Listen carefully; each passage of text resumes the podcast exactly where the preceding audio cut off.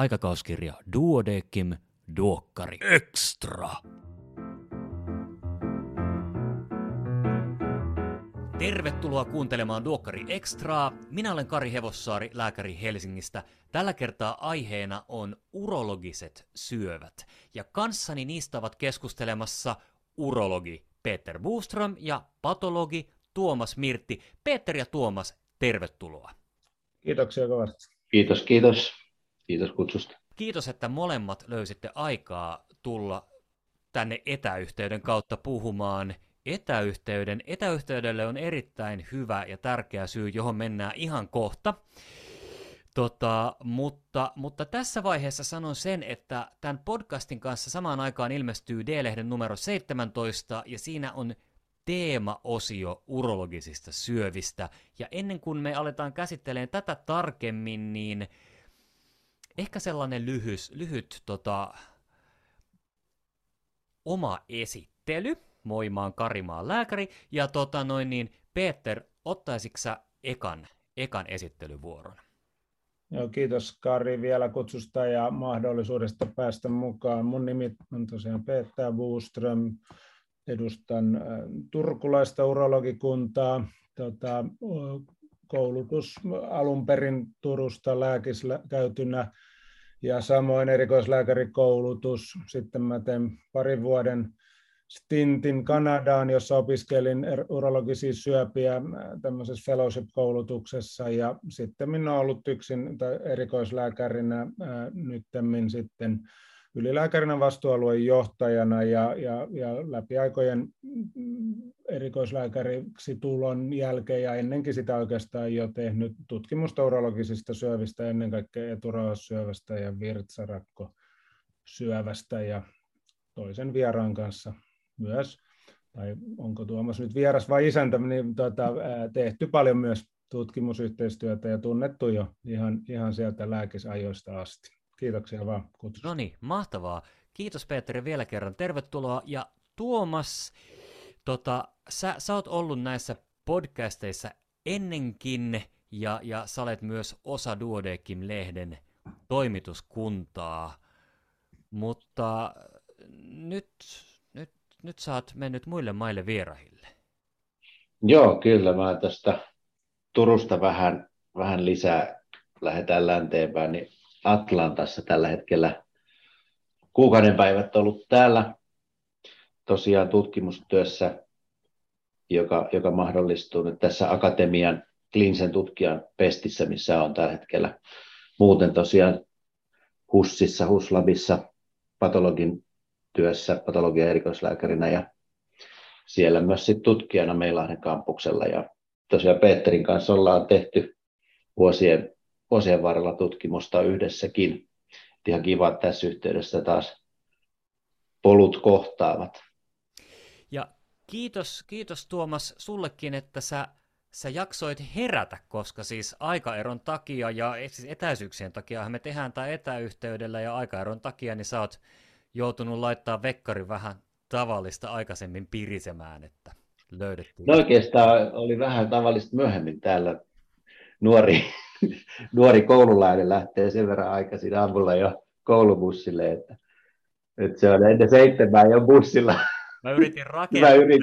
tarinaa, missä sä oot noussut keskellä yötä tekemään tätä podcastia. Ei onnistunut. Mutta nyt, nyt mennään tähän meidän varsinaiseen aiheeseen ja mennään ihan niin kuin, mennään perusasioihin. Mitä on urologiset syövät? Onko ne pelkästään miesten ongelma? Mä voin varmaan tästä, tästä aloittaa, tuota, urologia saatetaan joskus ajatella vähän niin kuin miesten kynekologiana, mutta siitä tietenkään ei ole kysymys. Eli, eli jos me ajatellaan urologia erikoisalana, niin sehän on virtsaelinten ja miesten sukupuolielinten elimiin keskittyvä erikoisala. Eli ymmärrettävästi miesten sukupuolielimet rajoittaa, elimet rajoittuu miehiin, mutta virtsaelimiä on sekä miehillä että naisilla sekä hyvänlaatuisia asioita urologit hoitaa, mutta sitten jos mennään näihin syöpiin, niin munuais, munuaissyöpä ja niin sanottu uroteelisyöpä, eli, eli lähinnä virtsarakkoon, mutta myös ylävirtsateihin osuva, osuva syöpä koskettaa sekä miehiä ja, miehiä ja naisia. Ja sitten on, on tuota, kivessyöpä tietysti miesten ja, ja harvinaisempana pienimpänä entiteettinä penissyöpä toki miesten myös, mutta, mutta naispotilaita on myös paljon. Mutta sinänsä eturauhassyöpä ei ole urologinen syöpä.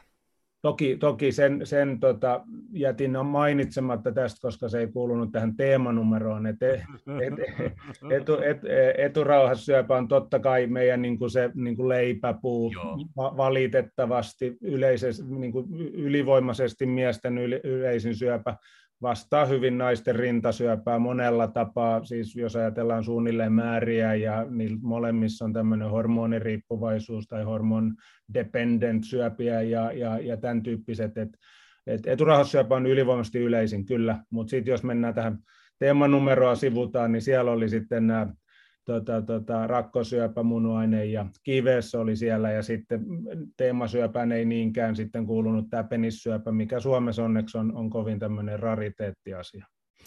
Aivan. Niin, ja tuohon, tuohon vielä lisätäkseni, niin kun se eturassyöpä otetaan mukaan, niin urologiset syöväthän on niin kuin 60 prosenttia miesten syövistä ja ylikin, että se on hyvin merkittävä määrä määrä, eikä, eikä rakkosyöpä ja munuaissyöpäkään ole, ole mitään pieniä entiteettejä.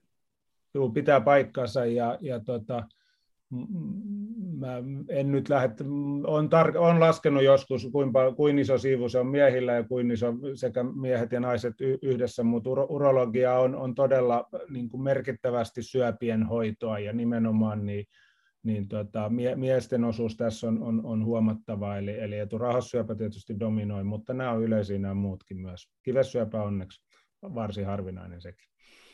Ja niin kuin, niin kuin just äsken, äsken sanoit, sanoitte, niin, niin teemanumerossa painotetaan nimenomaan munuais- ja virtsarakko syöpien hoitoon.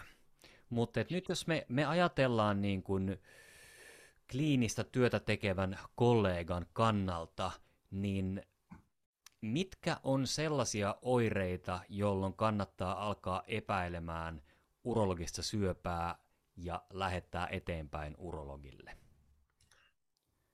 Toi on laaja kysymys. Tota, me en, en lähtisi niputtamaan urologisia syöpiä, että et ne täytyy omina, omina entiteetteinä ajatella, mutta jos nyt ajatellaan näitä, näitä tota, hälyttäviä asioita, niin verivirtsaisuus on, on, on asia, joka on, on ykkösjuttu. Se, se koskettaa nimenomaan tätä niin sanottua uroteelisyöpää, joka käsittää virtsarakon ja ylävirtsateiden syövän ja sitten tota, liittyy myös munuaissyöpään, ei, ei yhtä usein, mutta mut usein, usein kuitenkin.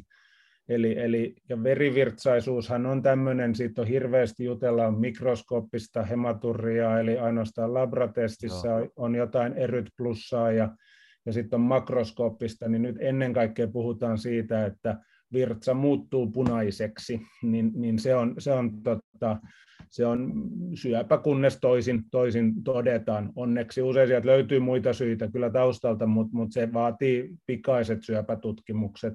Ja sitten kivessyövässä on, on, on, on kyhmykiveksessä, se on toinen kanssa, mikä, mikä tietysti aina, aina täytyy herättää niin kuin pikaset, pikaset selvittelyt, eli, eli nämä on ne klassiset. Ja sitten jos sivutaan eturahassyöpää myös. Mä en tiedä, halutaanko me mennä siihen. Mä yritän välttää, koska eturahassyöpä aina dominoi, dominoi tota urologisten syöpien keskustelua ja, ja, ja rakkosyöpä ja munuaissyöpä ja myös kivessyöpä, ne jää aina vähän sinne lapsipuolen asemaan. Mutta jos, jos me nyt annetaan eturahassyövälle se pieni hetki, niin, niin ne, se liittyy sitten taas näihin miesten virtsankulkuhäiriöiden selvittelyihin, eli, eli, eli virtsa, virtsan kulku jollain tavalla häiriintyy, ja siinä sitten haetaan sitä, että onko vaan tavanomaista liikakasvuasiaa vai mahdollisesti syöpä, syöpäkehissä. Mutta toista vielä hematurria, eli virtsapunasta tai pattikiveksessä, niin ne on ne, ne, on ne semmoiset niin hälytysmerkit, mitkä vaatii kyllä käytännössä aina erikoislääkärin konsultaatio. Ja tota, Tuomas näytti siltä, että haluat sanoa jotain. Niin, tähän vielä, että on tosiaan erilaisia syöpiä, ne kaikki on, ja myös diagnostiikan ja patologian kannalta, niin sillä lailla mielenkiintoisia, että potilaatkin voi olla sitten eri tavalla suhtautuu niihin oireisiinsa ja välillä tulee ihan sattumalöydöksiä, kives, kivessyöpä tai munuaissyöpä löytyy sattumalta pienenä tutkimusten yhteydessä tai sitten pantataan pitkään että kipuoireita tai, tai sitä pattia siellä kiveksessä. Että, että niin kuin oireet, oireet ja potilaiden suhtautuminen näihin kanssa vaihtelee hyvin paljon. No sitten jos tulee vastaanotolle miespotilas, jolla on patti kiveksessä, niin lähdetäänkö sitä sitten ultraäänellä tutkimaan esim. terveysaseman kautta vai onko se suoraan, suoraan sitten erikoissairaanhoitoon lähete? No joo, se, nyt mennään vähän tämmöiseen prosesseihin, joka varmaan on ehkä vähän niin kuin alueellista, mutta tota, jos, jos on patti kiveksessä, joka ei selvästi ole joku hydroseele, vesikivestä tai joku muu, että kliinisesti voi varmuudella sanoa, että ei ole, ei ole kasvaimesta kysymys, niin, niin ultraääni on se seuraava, seuraava steppi ehdottomasti, ja jos saatavuus on hyvä, että sä saat sen ripeästi, niin se on ihan, ihan ok terveyskeskuksesta tai, tai muualta tuota, sen tilata ja, ja katsoa se nopeasti ja sitten tehdä se päätös lähettämisestä, mutta jos, jos sitä ei helpolla saa, niin sitten se täytyy kyllä, siitä mä suosittelisin, että se on, se on sitten keskussairaalaan lähete ja, ja, ja, ja tsekataan sitten siellä. Sitten tulee nämä kivessyöpämarkkerit tulee siinä vaiheessa, kun on, on niin kuin selkeä epäily, niin sitten sit täytyy käydä vähän labrassakin katsoa näitä AFPtä ja HCGtä ja LDtä pitää sitten, sitten mittailla myös siinä diagnostiikan yhteydessä, mutta se ultraääni on ehdottomasti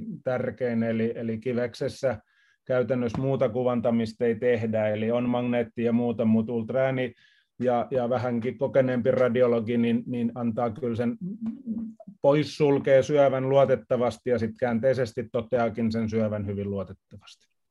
Ja eikö niin kuin kives, kivessyöpä, niin tota, se patti on, on silloin kiveksen pinnassa, että se, se pääsääntöisesti ei ole mikään ylimääräinen knölli kivespussissa, vaan se on, se on nimenomaan kiveksessä.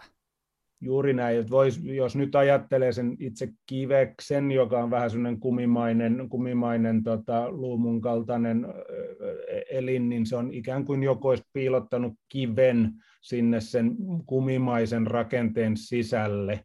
Et sen kyllä pystyy yleensä palpoimaan ihan selkeästi, että se on siellä sisällä. Sitten on olemassa lisäkiveksissä on hyvänlaatuisia kasvaimia, semmoisia herneitä tai, tai tuota, nimenomaan vesikivestä, joka on semmoinen ihan, se ei ole kiinteä, on spermatoseele, eli lisäkives kystaa, joka sekin yleensä kyllä on aika helppo erottaa, ja, ja sitten on varikkoseele, eli laskunmolaajentumaa ja, ja nämä, mutta jos on vähänkin epävarma, niin sitten se on se ulträäni, joka, joka kyllä kertoo tarkemmin, mutta, mutta niin kuin sanoit, niin, niin se on selkeä kova rakenne siellä varsinaisen kiveksen sisällä, kyllä. Entä sitten, kun tota, se, että voi tuntea kyhmyn kiveksessä, niin tarkoittaako se sitä, että kivessyöpä kehittyy aina kiveksen pintaan vai että silloin kiveksen sisältä lähtenyt kasvain on kasvanut jo niin isoksi, isoksi että tuntuu siinä pinnassa? Mm. onkohan, niin siinä mitään, onkohan siinä mitään korrelaatiota niin. sitten loppujen lopuksi, että kuinka iso se on, että jos siellä knööli löytyy, niin se voi olla sitten pieni alkava tai sitten se voi olla tosiaan siellä sisällä jo, jo kasvanut suuremmaksi. Joo. Tämähän on silleen mielenkiintoista, jos nyt pohditaan niin medisinaa laajemmin, niin me aika halvo, harvoin päästään maksaa ja, ja muita elimiä palpoimaan, mutta kivessä on, kun se on sijoitettu mm. niin kuin, tuohon niin kuin hyvin, hyvin niin kuin ulkonevasti ja pintaan, niin me päästään palpoimaan se niin kuin poikkeuksellisen hyvin. Et mä sanoisin enemmän, että se on niin kuin, koska se on semmoinen pehmeähkö rakenne, niin me pystytään tuntemaan sormilla varsin pienen kasvaimen sieltä ihan keskeltäkin, sanotaan senttimetrin kasvain tuntuu jo hyvinkin luotettavasti, että sitten kun mennään ihan, ihan millimetriluokkaan, niin voi olla, että sitä ei huomaa, että et, et kyllä se edelleenkin silloin ikään kuin siellä sisällä on, vaikka se kasvaa ja alkaa selkeämmin tuntea. Et, et, et toki toki sit pitkälle edennyt voi, voi niin kuin kasvaa reippaasti sieltä kiveksestä ulkopuolelle, mutta, mutta se tosiaan kyllä sen huolellisesti, kun kun se kives, kives palpoidaan, niin varsin, varsin pienet kasvaimet pystytään kyllä tuntemaan. Hyvä niin harvoin se, harvoin se sitten kuitenkaan iholle asti tulee tavallaan se läpikasvu, että se kasvaa mm. muuten. muuten sitten siellä sisällä. Mm, just näin. No miten sitten, kun ajatellaan, ajatellaan, että ollaan terveysasemalla ja potilas sanoo, että, että tuli nyt kertaalleen ihan punasta pissaa, mutta sen jälkeen ei ole tullut, niin tämä, saattaako tämä vielä selittyä jonkinlaisella punajuurteen syömisellä tai tämmöisellä, vai onko se vaan välittömästi sitten erikoissairaanhoitoon? Pitäisikö se niinku tavallaan itse tai labran niin nähdä se punainen virtsa?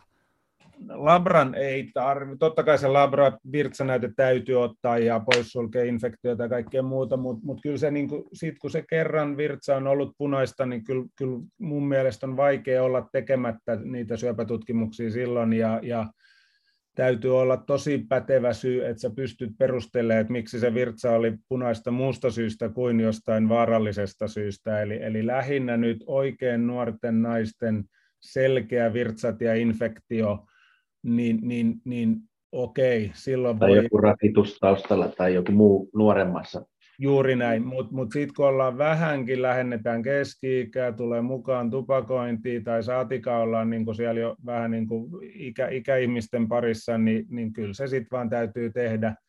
Eikä tota, niin kuin, se, että, että se häviää välissä, ei missään nimessä takaa sitä, että se, se tuota, ei olisi syöpä, eli se voi olla jaksottaista, eli, eli ihan, ihan labratestillä mitattuna ei saada yhtään punasolua irti virtsanäytteestä, ja siellä voi olla syöpä. Jostain syystä se ei juuri sillä hetkellä päästä, päästä yhtään punasoluja sinne virtsaan. Että täytyy, täytyy kyllä tutkia. No niin. Entä sitten munuaissyöpä, niin voiko, voiko se jäljille päästä muuten kuin just tämän verivirtsaisuuden kautta? No tänä päivänä, niin kuin Tuomas tuossa jo vähän vihjas, niin tänä päivänä suurin osa on sattumalöydöksiä, eli, eli me kuvataan, kuvataan niin paljon vatsan aluetta, eli, eli tehdään ultraania ja, ja, ja TT-kuvia, magneetteja, e, jos jonkinnäköisestä syystä, ja, ja, ja me löydetään tosi paljon pieniä kasvaimia, eli, eli urologiseen niin kun kirjallisuuteen on tullutkin tämmöinen ihan uusi entiteetti, kutsutaan small renal masses, joka viittaa niin kuin oireettomina alle neljän senttimetrin kokoisina todettuihin sattumalöydöskasvaimiin, jotka varsinkin sitten geriatrisessa väestössä muodostaa vähän diagnostisen hoidoisen haasteen, kun on vaikea tietää, että onko se enää vaarallinen kasvain ja, ja kannattaako riskialttisiin leikkauksiin mennä. Mutta toisaalta sitten taas kyllähän niin kuin munuaissyöpään viitataan, se, niin kuin, oliko se nyt sitten se termi niin kuin, siis medisiinarin syöpä, eli se klassinen triage on, on tota, Joo. Tota, kuumeilu, senkan nousu ja palpoituva massa kylkikaaressa, eli, eli kyllä niitä kuitenkin näkee vielä semmoisia, että ollaan selvitelty selvitelty tota, hypersedimentaatiota ja lämpöilyä ja muuta, eli, eli munuaissyöpä on hirveän tämmöinen inflammatorinen syöpä, eli, eli se saattaa aiheuttaa runsaastikin tämmöisiä yleisoireita, eli, eli, eli, mutta jos summataan suurin osa pienistä sattumalöydöksiä ja, ja sitten onneksi harvemmin, mutta voi tulla tämmöisillä yleisoireilla sitä verivirtsaisuutta tai ihan massa vatsaontelos tai tämmöinen epämääräinen kuumeilu, anemia, ja, ja, ja tota, tulehdusarvojen nousu. Tuohon, tuohon verivirtsaisuuteen ja virtsanäytteeseen vielä, niin puhuttiin ensin virtsarakon syövästä ja nyt puhutaan munuais, munuaissyövästä, niin se virtsanäyte ja sen sytologinen tutkimus, niin se on kuitenkin sit useimmiten sitä virtsarakkosyövän etsimistä ja harvemmin munuaissyöpä sitä kautta löytyy että verivirtsaisuus plus sitten tietysti sytologinen tutkimus mm. kuuluu, kuuluu näiden diagnostiikkaan. Niin, tässä voi silleen niin kuin pohtia sitä, muistellaan yhdessä anatomiaa, niin meillähän on se munuaisen parenkkyymi, joka, joka, joka filtroi sitä verta ja tekee virtsaa, niin sieltä tulee se munuaissyöpä ja se ei välttämättä ole kontaktissa kollektiosysteemiin, eli, eli munuaisaltaaseen, virtsa johtimeen ja sitten rakkoon, jossa on sitten se uroteelisyöpä ja nimenomaan sieltä Tuomas hakee sytologiassa niitä hilseileviä uroteeli, limakalvon soluja ja, ja mahdollista syöpää, mutta en, en mä tiedä Tuomas, kuin usein sä, ootko sä nähnyt munuaissyöpää, on varmaan oot joskus nähnyt, mutta, mutta se lienee hyvin harvinaista, että niitä sitten löytää sieltä virtsasta. Se on hyvin, hyvin harvinaista ja, ja melkein niin oppikirjakuvia pitää sitten aina kaivaa, että voisiko tämä olla ja että kyllä se niin kuin, sit ehkä, ehkä sitä pitää pitää olla sen verran hereillä aina etsiä sitä erikseen, sitten yrittää, niin kuin, jos anamneesissä on, mm. On siihen viittaavia, mutta kyllä se harvoin on, sieltä löytyy, löytyy että kyllä se varmasti just näin on nämä kuvantamiset, mitä kautta sitten munuaissyöpä joka tapauksessa löytyy.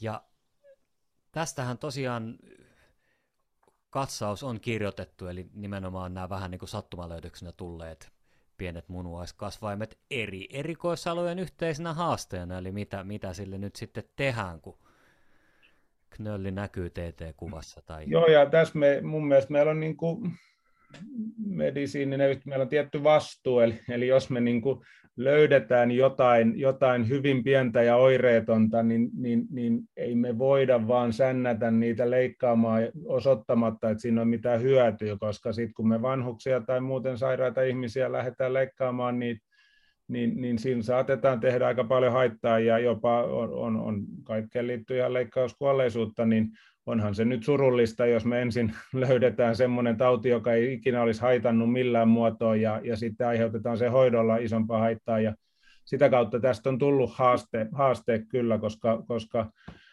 väki, väki vanhenee ja tehdään paljon tutkimuksia ja löydetään, mutta tähän on kyllä mun mielestä aika mukavasti kyllä havahduttu ja nykyään otetaan paljon biopsioita, koepaloja munuaisista ennen kuin lähdetään leikkaamaan, koska se ei varmuudella ole syöpä se pieni kasva ja, ja sitten on opittu ymmärtämään myös sitä leikkausindikaatioita, eli, eli kannattaako, kannattaako aina lähteä, eli jopa joskus, joskus vähän heikommassa väestössä, jos on leikkausriskit korkeat, niin, niin saatetaan jopa pidättäytyä ja, ja se, seurataan ja usein todetaan, että se kasvain kasvaa hyvin, hyvin hitaasti, eikä todellakaan ole, ole välttämättä vaarallinen.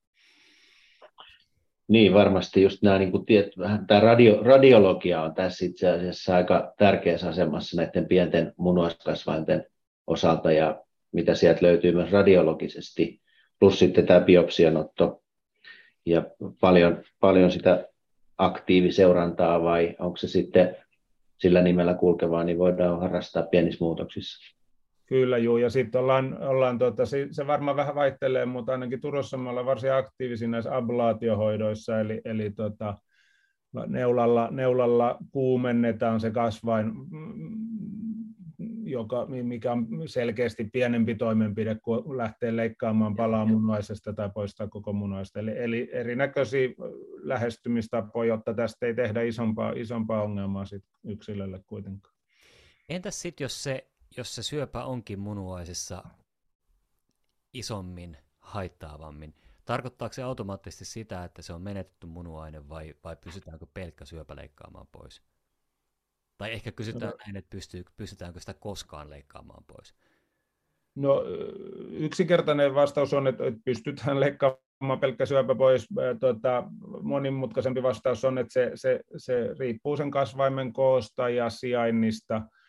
Hyvin paljon tehdään munuaisresektioita, eli osapoistoja. Joo. Ja, ja tota, Mutta sitten jos se sijaitsee siinä hiluksessa, eli, eli näiden suurten verisuonten niin kun ympäröimänä tai, tai keskellä, niin, niin silloin saattaa olla mahdotonta, mutta vaihtoehdot on siis koko munuaisen poisto tai sitten, sitten, niin sitten resektio, jossa kasvain poistetaan mahdollisesti pieni marginaali tervettä, tervettä munuaista ja se punnitaan sitten aina tapauskohtaisesti. Siihen vaikuttaa myös ihan se sijainti niin kuin kirurgisteknisesti, että onko se munuaisen takaosassa vai etuosassa tai näin päin pois näitä säästäviä leikkauksia suhteellisesti varmaan enemmän tässä viime vuosina koko ajan ollut, että just tämän löydetään pienempänä. Juuri näin, ehdottomasti. Niin kyllä varmaan 50-50 tai mitä sanoisit, Peter, niin Mä veikkaan, että ollaan menty jo varmaan resektiossa ohi. ohi. Mm. Tota, voi olla 60-40 niin kyse alkaa olla. Että on siellä niitä jätti, jätti tai ikäviä isoja kasvaimia, missä ei voida pohtiikaan resektioita, mutta, tota, mutta enemmistö taitaa olla jo resektioita kyllä. Kuka sen muuten sen leikkauksen tekee? On, onko se urologi vai onko se gastrokirurgi vai onko se, onko se yhdistelmä Kyllä tämä urologia on, on, on nämä ylävirtsatiet, rakko, munuainen, kives, kaikki nämä on urologiaa. Et sit joskus saatetaan tarvita verisuonikirurgikollegan apua tai muuta, mutta mut ne on harvinaisia poikkeustapauksia. Että urologian hommaa. Sitten on tosiaan toimenpideradiologit on, on, on ottanut jonkin verran vastuuta myös tässä nimenomaan näissä ablaatioissa, mutta nekin, nekin tietysti käy sitten niin kuin urologit on ne kliinikot, jotka koordinoi sitä hoitoa, mutta sen itse toimenpiteen saattaa tehdä, tehdä toimenpideradiologi, mutta leikkaukset tekee urologi. Se munuaissyöpä on jännä siitä, että se voi, voi nousta ihan sydämen eteiseen asti laskimorakentita myöten, Joo. eikä ole levinnyt sitten muualle. Sitten tällaisissa tapauksissa sitten usein, usein sitten verisuonikirurgit on mukana tai ainakin konsultoidaan. Joo, ja, ja sydän, sydän, sydänkirurgit myös. Et se on tosiaan, niin kuin Tuomas sanoi, se on, se on munassyöpä monella tapaa vähän kummallinen syöpä, eli, eli se tosiaan se, se tykkää kasvaa suonia pitkin ja, ja saattaa kasvaa sieltä alauntolaskimon kautta palleen yläpuolelle aina sydämen asti. Ja toinen on se, että se saattaa levitä minne vaan. Eli, eli, eli sen etäispesäkkeet on muistan kielessä on ollut ja silmän sidekalvolla ja, ja jos, jos jossain, eli se on, se on semmoinen syöpä, mistä voi odottaa mitä vaan. Eli, okay. eli tota, tämmöinen vähän yllätys. Seura, seurannassa hyvä yleislääkärikin tietää, että voi olla missä vaan lihaksessa on, mm. on monta keissiä. Ja... Eli tämä varmaan kannattaa nyt nostaa tässä niin kuin oikeasti, oikeasti esiin, että jos potilas on sairastanut munuaissyövän, niin Joo, eli, eli joo, niin kuin lääkärikoulussa opetetaan, niin se anamneesi on ihan merkittävä juttu, eli kannattaa kysyä historiaa vähän kauemmaskin. Et toki näistä, jos nyt näitä meidän, tai niin kuin esimerkiksi tämä rakkosyöpä on semmoinen, että jos se, sen saa ja ja tota, niin, niin, jos uusiutuu, niin uusiutuu hyvin nopeasti yleensä, mutta munuaissyöpä on tosiaan semmoinen, että saattaa valitettavasti 15 vuoden jälkeen ponnahtaa pintaan ja, ja niin kuin missä päin tahansa. Onneksi harvinaista, mutta täysin mahdollista ja ei mitenkään ihan tavatonta. Et, et, et, et kannattaa pitää mielessä ja ja tota, yleensä tietenkään niin pitkä erikoissairaanhoidossa ei seuratakaan. Eli, eli jos on potilaalla historia munuaissyövästä joku kummallinen patti, niin kyllä se kannattaa pitää mielessä vaihtoehto. Tämähän myös johtaa helposti varmaan siihen, että munuaissyövän sairastaneille on kerrottu, että hei, tämä sitten voi tulla ihan mihin tahansa, koska tahansa uudestaan, niin ryntää lääkäriin pienimmistäkin oudoista oireista? No tämä tietysti on sitten meidän ongelma, että ei me varmasti vapauteta potilasseurannasta näillä sanoilla, koska ihmiset hän oli aivan hysteerisiä, eli, eli, eli tota, e, ehkä sitä ei sillä tavalla potilaille mainosteta, koska se on kuitenkin sen verran harvinainen tapahtuma. Mutta mut tosiaan se munuainen on siinä mielessä vähän erikoinen, eli, eli, no. eli saattaa, saattaa ilmaantua myöhemminkin ja, ja vähän missä vaan tämä on ihan mielenkiintoinen välillä haaste noin kollegoiden kanssa, kun, jotka, jotka diagnosoi ja tutkii muita kuin näitä urologisia sairauksia, niin tosiaan saattaa tämmöinen kirkassolunen syöpäkasvain yhtäkkiä olla ihan muualla. No keuhko on ehkä se yleisin, mutta sitten just niin ihan missä muussa elimessä vaan, niin mielenkiintoisia erotusdiagnostisia tilanteita välillä. Kyllä. Miten sitten jos mietitään, mietitään tota rakkosyöpää, niin tarkoittaako rakkosyövän hoito automaattisesti avanteita ja vaikeutunutta virtsaamista loppuelämän ajan? Ei, ei onneksi, ei onneksi. Eli, eli tota, jos nyt aavistus oikeastaan ja yksinkertaistetaan, niin, niin, niin rakkosyöpä on hyvin, hyvin kaksijakoinen tauti, eli se karkeasti kaksi kolmasosaa on tämmöistä varsin kilttiä low grade pinnallista tautia, jossa on ihan omat tämmöiset niin hyvän ennusteen mutaatiot, ja, ja niissä riittää kyllä usein, että se virtsaputken kautta höylätään, se kasvaa ja resekoidaan ja, ja joskus laitetaan vähän sytostaattia sinne suoraan sinne rakkoon tai, tai BCG, tubipasillia, joka tekee tämän, se on perinteistä immunoterapiaa ja, ja pärjätään niin kuin rakko säilyttämällä, mutta sitten on se suunnilleen tota, kolmasosa on sitten semmoisia häijympiä invasoivia kasvaimia, ja niissä sitten keskustellaan rakonpoistosta ja silloin tietysti jos rakko poistetaan, niin siinä tapauksessa sitten se täytyy jollain tavalla rekonstruoida ja avaa ne yleisemmin, mutta, mutta tämmöisiä suolirakkoja myös tehdään, eli, eli voi edelleen, edelleen virtsata normaaliin reittiin, mutta onneksi valtaosa on varsin kilttejä. Niin, tässä on tämä virtsarakkosyövän mielenkiintoisuus siinä, että siinä on tavallaan kahta biologiaa, Joo. kahta erilaista tautia. On tämä pinnallinen, yleensä, yleensä kiltti, uusiutuva toki, ja sitten on tämä lihakseen invasoiva, aggressiivisesti kasvava, ja siellä on biologia, biologiassa paljon eroja, ja, ja hoidot eroaa huomattavasti, että se täytyy, täytyy muistaa. Tästä on hyviä kuvia tässä teemaosiossa just näistä tota, ja siinä tulee tämä diagnostiikan ja tämmöinen moniammatillisuus tässä diagnostiikkavaiheessakin kuvantamisen ja, ja patologin rooli on siinä tärkeä, että haetaan sitä, miten syvälle se invasoi. Sitä mm. aina sitten pohditaan, pohditaan case, case by case ehkä, ehkä sitten meetingeissä urologien kanssa. Miten sitten näiden, näiden tota, uro, urosyöpien onko nämä syöpiä, joiden esiintyvyys on ikään kuin nousussa ehkä sen takia, että väestö vanhenee, kuvantamistutkimukset kehittyy ja niitä tehdään enemmän? No joo, jälleen kerran varotaan niputtamista, mutta tota, toi uroteelikarsinooma on... on, on on sitten taas vähän eri. Joo, se on omaansa. Eli, eli, eli, mutta jos lähdetään rakkosyövästä, niin sehän on, on niin kuin tupakka ja teollisuuskemikaalien, niin kuin ne, on, ne on ne pääasialliset riskitekijät ja, ja, tota, ja on ikäihmisillä. Eli oh. niin kauan kuin meidän väestö vanhenee ja, ja on niitä henkilöitä, jotka on altistunut tupakalle ja teollisuuskemikaaleille, maali, maali ja, ja tota, kummi, metalliteollisuus, niin, niin, niin, tätä tauti on, ja se on sinänsä ne absoluuttiset luvut on ollut nousussa, vaikka suhteellisesti alkaa jo vähentyä. Ja, ja tota, sitä myötä, kun tupakointi onneksi on vähentynyt ja, ja, ja, ja ammatti, ammateissa osataan suojata paremmin ja kemikaalit on turvallisempia, niin se, se on tulevaisuudessa vähenevä. Joo. Munuainen. Niin. Ellei, ellei jo muita sitten tule, tule kun, eli ikä, kun väestö vanhenee ja, ja, ja kuolee myöhemmin, niin tuleeko muita, Juuri muita näin. näitä kartogeeneja tilalle kuin tupakka? Ja, ja, ja munuainen on ollut lisääntynyt lähinnä, lähinnä tosiaankin sen kuvantamislöydösten takia, että se niin kuin ihan todellinen biologinen lisääntyminen ei välttämättä ollut niin yleistä.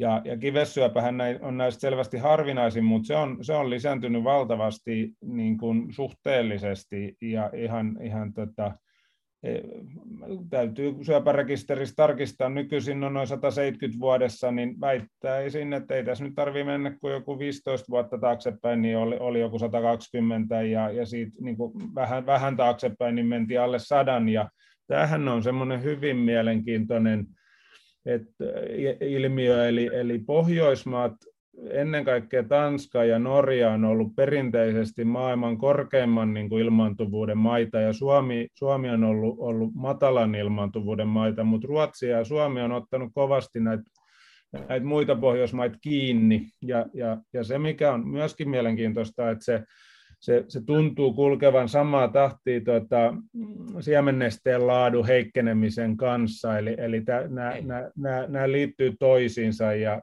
näistähän on laadukasta suomalaista tutkimusta paljon, muun muassa professori Orma Toppari nimenomaan Turusta on tätä tutkinut paljon, ja ilmeisesti ympäristökemikaalit, tämmöiset hormonaalisesti aktiiviset kemikaalit aiheuttaa jotain jo kaiketi sikiöaikana poikasikiöille, ja, ja joka on johtanut siihen, että siemennesteen, määrä, tai siemennesteen laatu on, on tota, heikentynyt, eli siis infertiliteettiprobleemaa, ja, ja sitten samassa, samassa tota, kivessyövän yleisyys niin, on lisääntynyt.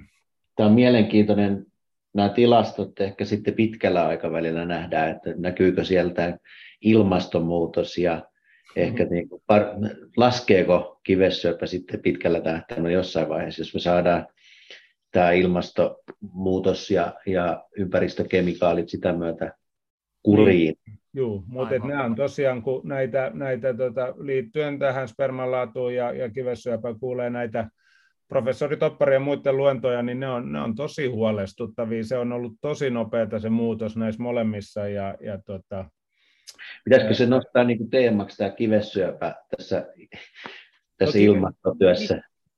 niin, niin, kivessyöpähän on, tota, tota, niin, onko se nyt sitten ilmasto, se on, se on hyvä kysymys, mutta tota, jotain, jotain ympäristössä on, on, on, on kivesten hyvinvoinnin kannalta, on se sitten siittiöiden tuotanto tai kivessyövä ilmaantuvuus, niin jotain on pielessä ja, ja toivotaan, että siihen saadaan lisää, lisää selvyyttä. Sen mä nyt haluan nostaa tietysti, että kivessyöpä sinänsähän on, on, on, on äärettömän hieno tarina ja tämmöinen niin kuin, onkologinen menestystarina, eli siihen hän menehtyy ani harvoin enää kukaan. Joo. Otetaan vaikka Lance Armstrong, kuuluisa pyöräilijä, niin hänellä oli aivometastaasit ja sen jälkeen hän voitti vielä Tour de Francein ja, ja hän ei saanut mitään ihmelääkettä, vaan ihan, ihan niitä, sitä samaa sisplatiinia ja tavallisia vanhoja onkologisia hoitoja, mitä Suomessakin kaikki saa, eli, eli, eli se, se on tota, äärettömän kiitollinen tauti hoitaa, kun nuori, nuori ihminen sairastuu, mutta mut käytännössä kaikki parantuu. Ja yleensä sanotaankin potilaille, että ei, ei ole kysymys siitä, että parantuuko hän, vaan, vaan lähinnä siitä, että miten hän parantuu, eli joutuuko käydä vähän enemmän vai vähemmän hoitoja läpi. Eli sinänsä, sinänsä hyvin, hyvin kiitollinen tauti hoitaa. Tota, mutta pää, pääasiallisesti kuitenkin nuorempien kuin vanhempien miesten tauti. Juu, ehdottomasti. Eli, eli poikalapsilla on harvinaisina äh, niin kuin, yksittäisiä tapauksia, mutta sitten se, kun, kun ollaan menty murrosika läpi, tullaan aikuisuuteen, niin se on sieltä pariskympistä neljänkymppiin on, on se ihan selkeä piikki.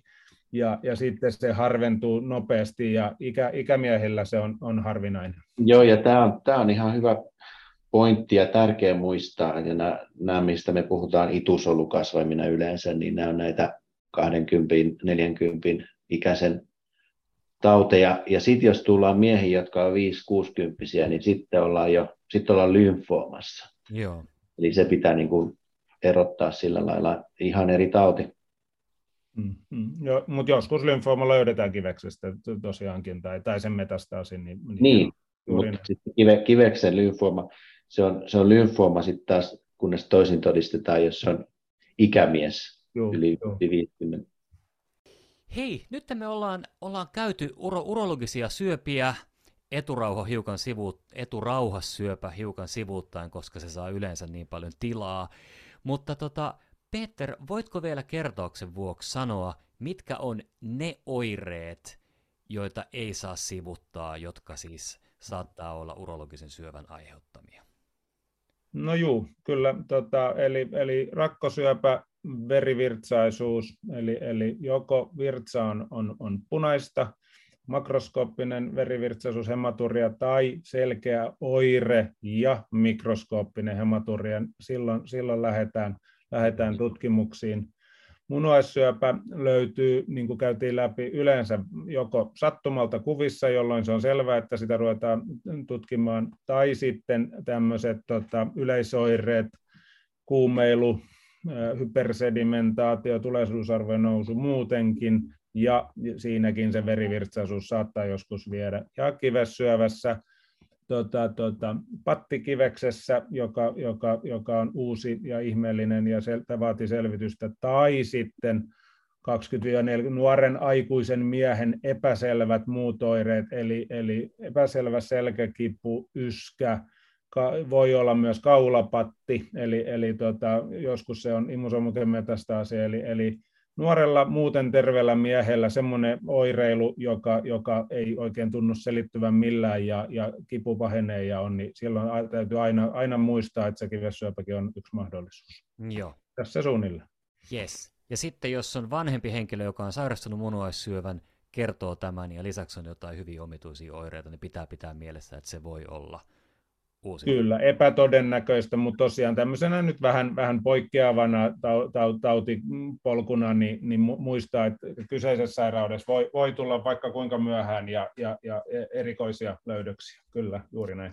Ja sitten eturauhassyöpä, jota me ei tässä isosti käsitelty, niin siihen liittyy virtsan poikkeava virtaus, eli siis pissa ei tule niin kuin se on ennen tullut. Juu, ja sitten mennään koko tähän PSA, PSA-kapitteliin, johon me ei tänään mennä isosti, mutta, mutta se on se virtsankulkuhäiriö tai, tai PSA on koholla, mutta se joskus toiste tämä keskustelu. Juuri näin, juuri näin.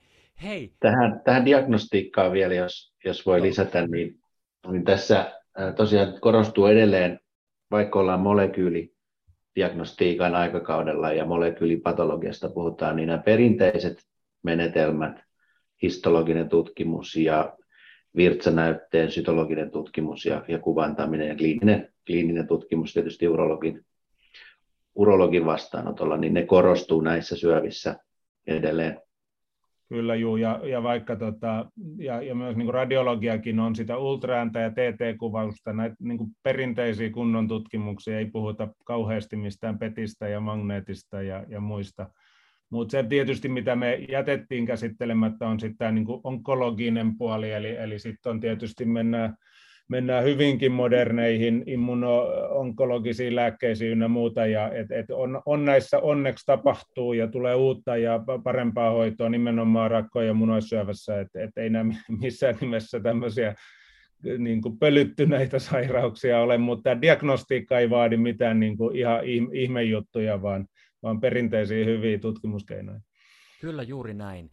Ja nyt tässä podcastissa niin me on tarkoituksella keskitytty yle, yleistasolla urologisiin syöpiin, mutta tota, te olette toimittaneet erittäin hienon teemaosion.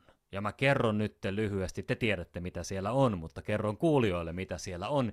Eli siis Duodeckim-lehden numerossa 17 on teema munuaisvirtsarakko ja kivessyövät, jossa on pääkirjoitukset virtsailinten ja kiveksen syövästä, ja sitten on tota noin niin, puhutaan erikoissairaanhoidon työjaosta harvoin tehtävissä ja vaativissa toimenpiteissä, eli käytännössä niin kuin, miten urologisten syöpätautien laatu ja vaikuttavuus saataisiin mahdollisimman hyväksi. Sitten on katsaukset edenneen munuaissyövän hoidosta, ihan yleisesti virtsarakkosöivän syövän hoidosta, ja sitten, sitten tämä pieni munuaiskasvain eri erikoisalojen yhteinen haaste. Hei, tota, kiitoksia tosi paljon teille. Me lähdetään Petterin kanssa nukkumaan ja Tuomas lähtee työpäivään siellä Amerikan auringossa. Tota, kiitos teille, kun kerkäsitte mukaan. Kiitos, kiitos. Oli mukavaa. Joo, kiitos ja, ja hyvää, hyvää syksyn jatkoa ja, ja toivottavasti Tuomoksella on antoisat ajat siellä Amerikan ihmemailla. Nähdään, kun tuut kotiin päin taas. Joo, pidetään yhteyksiä. Kyllä. Ja hei, hyvä kuulija. Kiitos myös sinulle. Moi moi! Moikka! Moi moi!